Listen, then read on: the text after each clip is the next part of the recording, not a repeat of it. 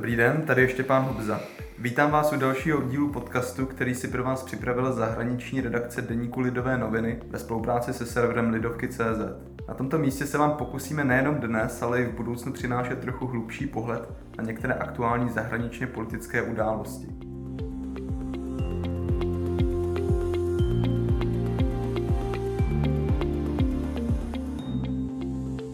Dnes se zaměříme na největší členskou zemi Evropské unie, Německo. Z dnešního pohledu je do tamních parlamentních voleb ještě dost daleko, neboť proběhnou až koncem září. Přesto už ale začíná být o něco jasnější, kdo pak převezme vedení vlády po kancelářce Angele Merklové. Politička pocházející z německého východu již dříve oznámila, že na podzim 2021 v politice končí a že už nebude kandidovat do parlamentu.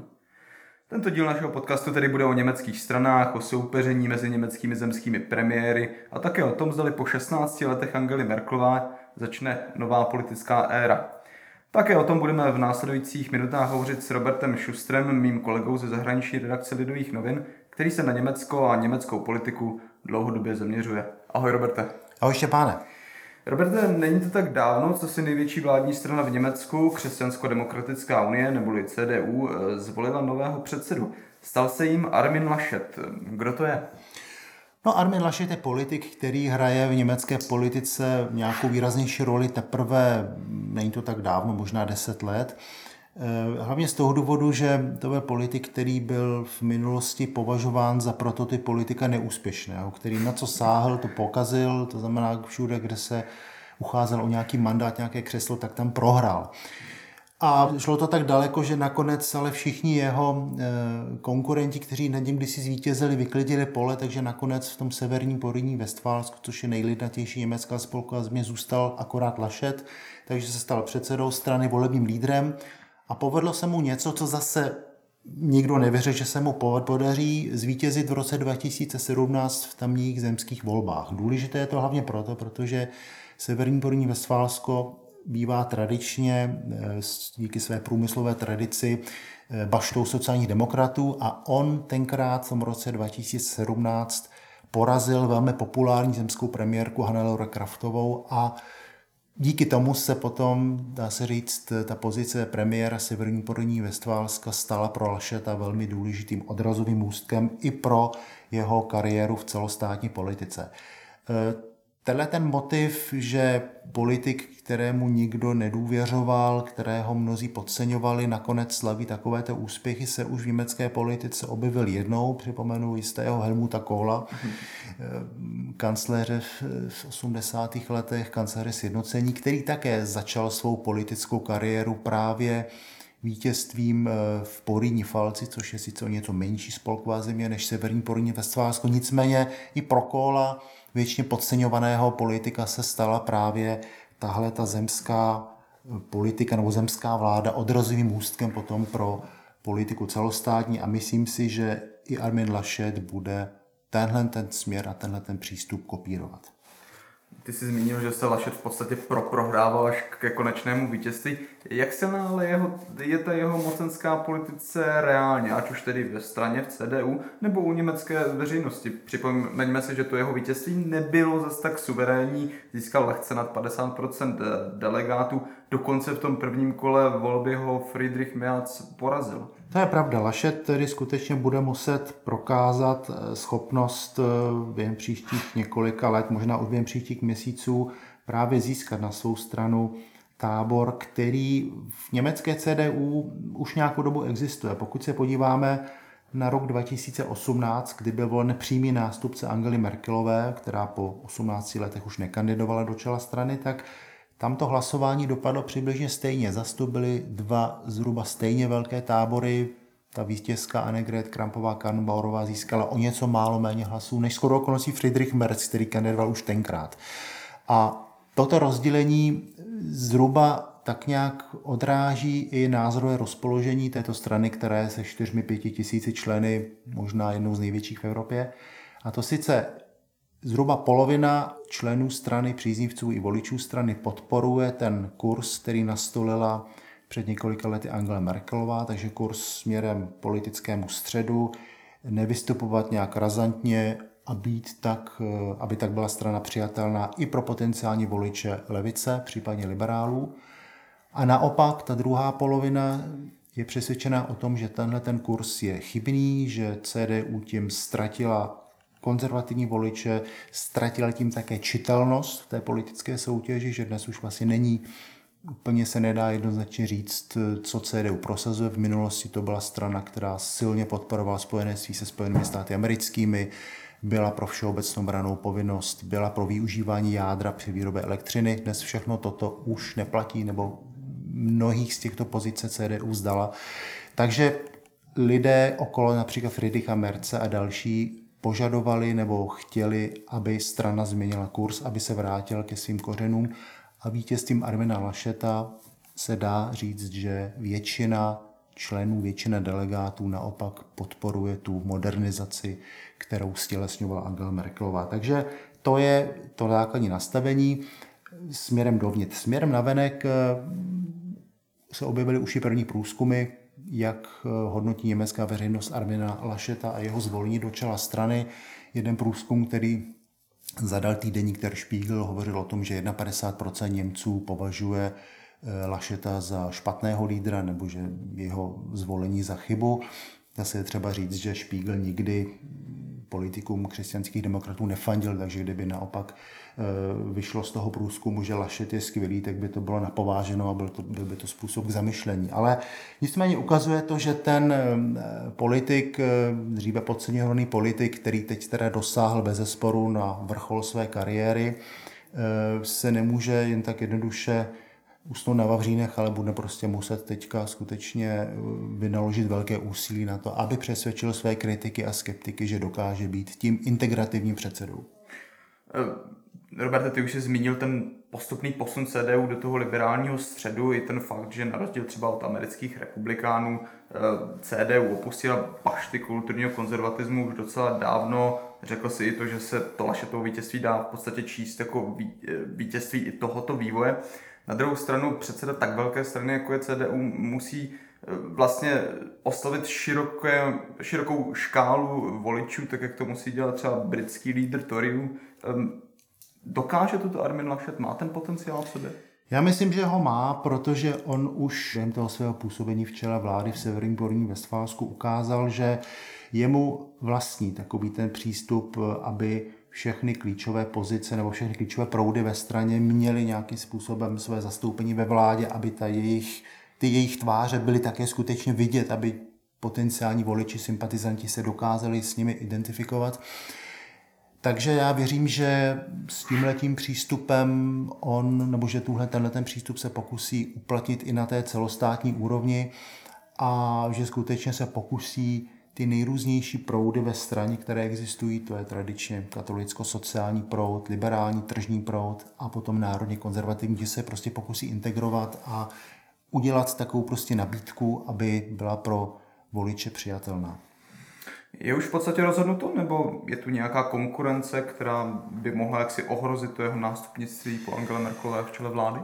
Tak tady je třeba upozornit na to, že eh, křesťanští demokraté CDU tradičně jdou do celostátních voleb spolu s bavorskými křesťanskými sociály, to je jejich sesterská strana.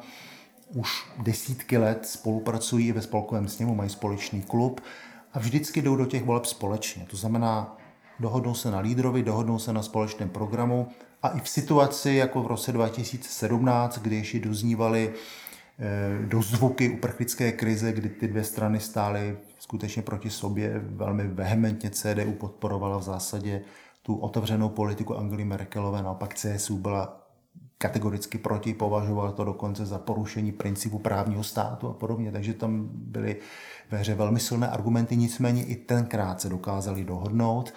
A věřím, že i nyní když ta situace už není taková vyhrocená mezi CDU a CSU, kdy naopak ty strany zase velmi dobře spolupracují, tak eh, k nějaké dohodě dojde. dojde. Já osobně si myslím, že Armin Laschet je přeci jenom o něco blíž k tomu, aby se stal volebním lídrem a tím pádem je potenciálním nástupcem, protože šéf bavorských křesťanských sociálů, premiér Markus Söder, ví, že jako bavorský politik by v celoněmeckém měřítku měl o něco horší šance, už by nemohl zastávat bavorské zájmy a hlavně existuje tam v Německu tradiční, řekl bych, resentiment vůči bavorským politikům, zejména v těch severoněmeckých protestantských částech. Tam prostě pro ně jsou ti politici prostě patří do škatulky padacích mostů a, a prostě folkloru a je to pro ně úplně jiný svět a tím pádem nevolitelný. Takže myslím si, že i tohle to nakonec bude hrát ve prospěch Armina Lašeta a že on se stane tím volebním lídrem a tím pádem i potenciálním nástupcem kancléřky Merkelové. Ale přeci jenom jsou tu i ostatní regionální premiéři. Mohou třeba oni Lašeta nějak ohrozit? V tuhle chvíli ne. Skutečně tím, že Lašet je šéfem největší německé spolkové země, pokud je o počet obyvatel, že tam dokázal zvítězit. On vlastně s tímhle tím motivem, já jsem dokázal zvítězit v Severní Porní ve Svázku už několik měsíců velmi intenzivně pracoval. To byl, myslím, také jeden z těch hlavních motivů, proč mu nakonec voliči dali, teda delegáti dali důvěru. Ale pokud jde o ty ostatní premiéry, tak tam si skutečně myslím, že v tuto chvíli je Armin Laschet neohrožený ti, kteří by případně mohli být konkurenty, jsou už hlediska věkového příliš staří na to, aby ještě sami chtěli do nějakého celostátního volebního boje vstupovat, anebo ještě naopak příliš mladí na to, aby, aby prostě byli eh, kandidáty na kancléře. Roberte, odborníci na Německo občas Angelu Merkelovou popisují jako takový téměř dokonalý politický stroj, který má imič té usměvavé mama, bychom mohli říci, je schopná dosahovat kompromisu, je schopná diplomatka. Na druhou stranu vnitrostranicky je taková až makiavelistická, dokáže jakýkoliv odpor udusit, tak říkajíc v počátku. V čem je Lašet jiný než Merklová? Říká se, že bude pokračovatelem její politiky, ale přece jenom jsou tu nějaké rozdíly mezi těmito dvěma politiky? Ano, v zásadě bude pokračovat. On byl vždycky stoupencem toho jejího spíš liberálního pojetí. On mimochodem během té uprchlické krize 2015-16, která tak hluboce rozdělila i konzervativní tábor v Německu nebo obě křesťanské strany, tak vždycky stál při Merkelové. On nikdy nepochyboval o tom, že to rozhodnutí přijmout tisíce uprchlíků bylo správné a vždycky to také obhajoval. Eh, já bych řekl, že ten rozdíl mezi oběma je hlavně v těch jejich rozdílných životopisech. Angela Merkelová, nesmíme zapomenout, vstoupila do CDU až někdy v roce 90-91 po sjednocení země, protože pocházející z východního Německa nemohla se předtím někde politicky angažovat mimo rámec komunistické strany. A myslím si, že mnozí členové CDU celou tu její éru, kdy, kdy stranu vedla, eh, měli pocit, že ona se s ní úplně nezžila, že, jí, že trošku jako se na ní nahlíží jako na nějaký cizí prvek, že prostě nedokáže docenit takové ty různé neformální pravidla, neformální struktury. A takže prostě byl to určitě, ale samozřejmě byla úspěšná, zajistila straně vítězství ve volbách, dokázala ji dostat nebo udržet ve vládě, takže jí brali, že to je takový určitý prostředek k cíli. U Lašeta, myslím si, to bude jinak, protože Lašet tu stranu zná velmi dobře, on si tu svou kariéru skutečně odpracoval, sám si říkal, že se vlastně eh, prohrál, tak prohrával tak často nebo tak dlouho, až nakonec eh, dostal nějakou, nebo vyhrál teda klíčové volby zemské v Severním Porní Vestválsku. A on skutečně postupoval, eh, řekněme, od stupínku ke stupínku, od komunální úrovně přes Evropský parlament, spolkovou úroveň až po teda čelo regionální vlády.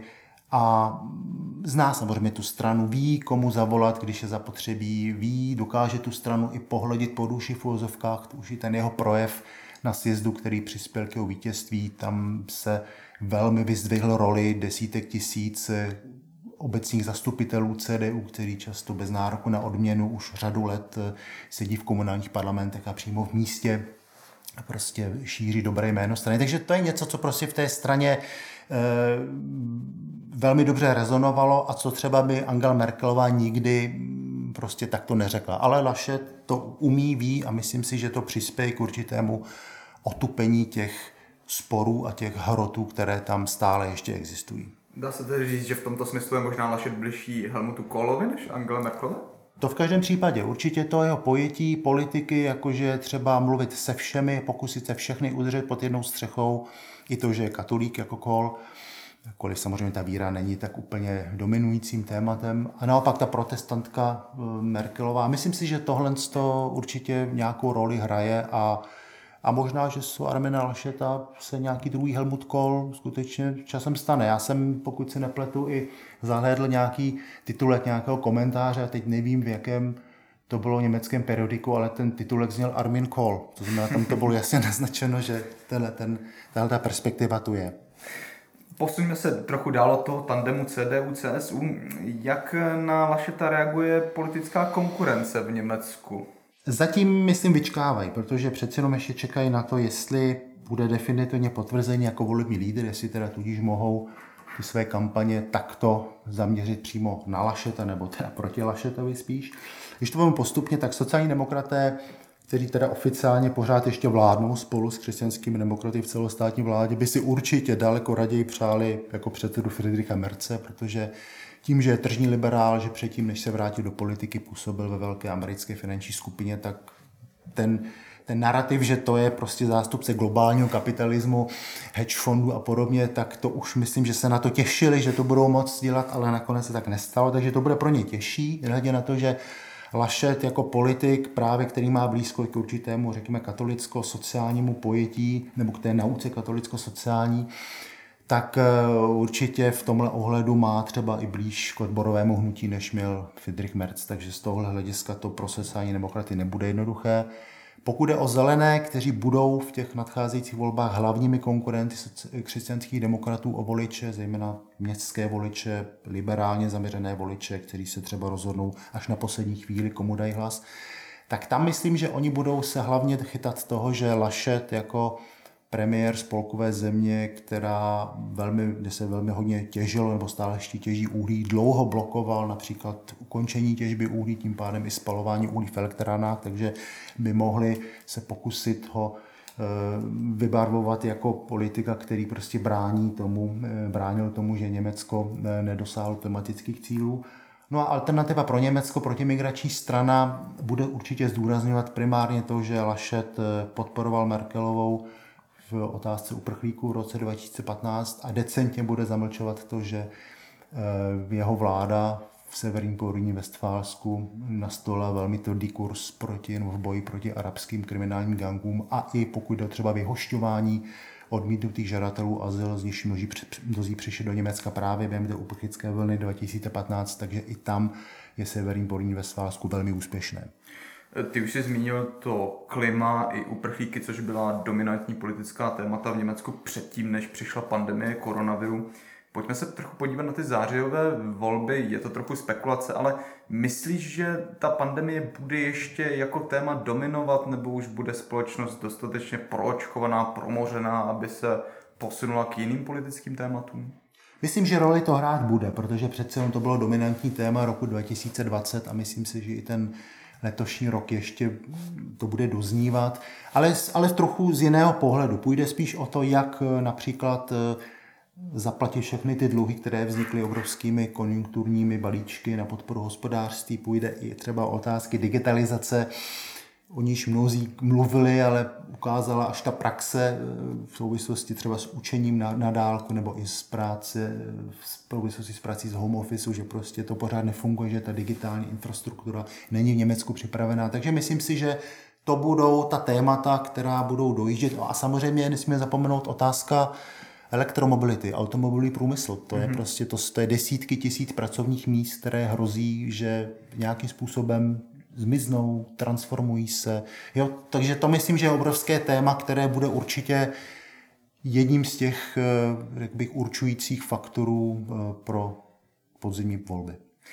Vrátíme se ještě na závěr krátce k Arminu Lašetovi. Tady v Česku ho vlastně nikdo nezná. Zná on nás? Má vůbec nějaký vztah ke středoevropskému prostoru? No, přiznám se, že nevím, jestli má vztah ke středoevropskému prostoru. Musíme vycházet z toho, že pochází z nejzápadnějšího cípu západního Německa, takže z Aachenu neboli Sách, takže má přirozeně daleko blíž eh, k Belgii, k Francii. On dosud měl, nebo má stále ještě takovou oficiálně, nebo spíš takovou řekl bych, reprezentativní funkci pověřence spolkové vlády pro vztahy s Francií, což je eh, Není to spojeno s žádnou prostě pravomocí, nicméně umožňuje mu to, že se může scházet eh, s významnými francouzskými politiky, včetně prezidenta Macrona. No a ten se pochopitelně na Lašota těší, protože doufá nebo spolehá, že Lašet pomůže mm, eh, prosadit Francii v rámci Evropské unie to, čemu se Angela Merkelová celou tu dobu bránila, to znamená nějaké užší integrační kroky, i třeba směrem k nějaké společné obraně nebo k těm těm prostě projektům, které se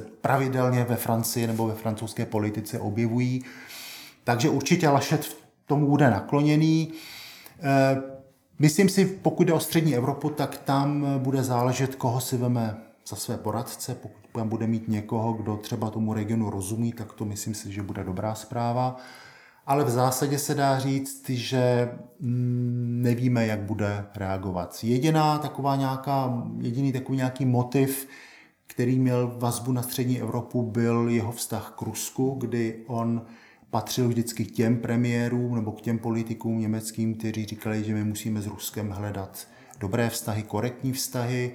Ne, že by třeba chtěl zrušit ty sankce, které byly přijaty Evropskou unii kvůli anexi Krymu. Nicméně přece říká, že tam jsou i určité ekonomické zájmy, což je pravda, protože řada těch energetických firm, které se mimo jiné podílí i na dostavbě sporného plynovodu Nord Stream 2, má sídlo právě v severním Porní Westfálsku, takže je celkem logické, že premiér tyto firmy bude podporovat. On sám Lašec také dostavbu toho plynovodu podpořil, takže uvidíme. Nicméně v každém případě myslím, že už je teď možné konstatovat, že s odchodem Angely Merkelové z čela vlády skutečně odejde politička, která tomu našemu regionu rozuměla, měla k němu vztah, která dokázala na všech klíčových samitech, kde se hádali premiéři členských států o peníze, vždycky zprostředkovat nějaký kompromis a případně být i spojovníkem mezi třeba rozdílnými postoji polské, maďarské vlády, nizozemské vlády. Takže skutečně bude chybět.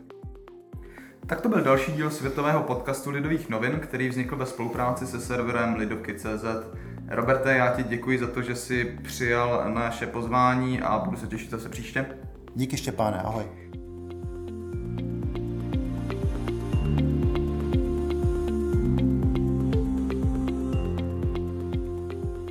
Nejenom tento, ale i všechny další naše podcasty najdete na webu Lidovky.cz a na obvyklých platformách, jako například Spotify či Apple Podcast. Za pozornost vám děkuje a všechno dobré přeje Štěpán Hobza.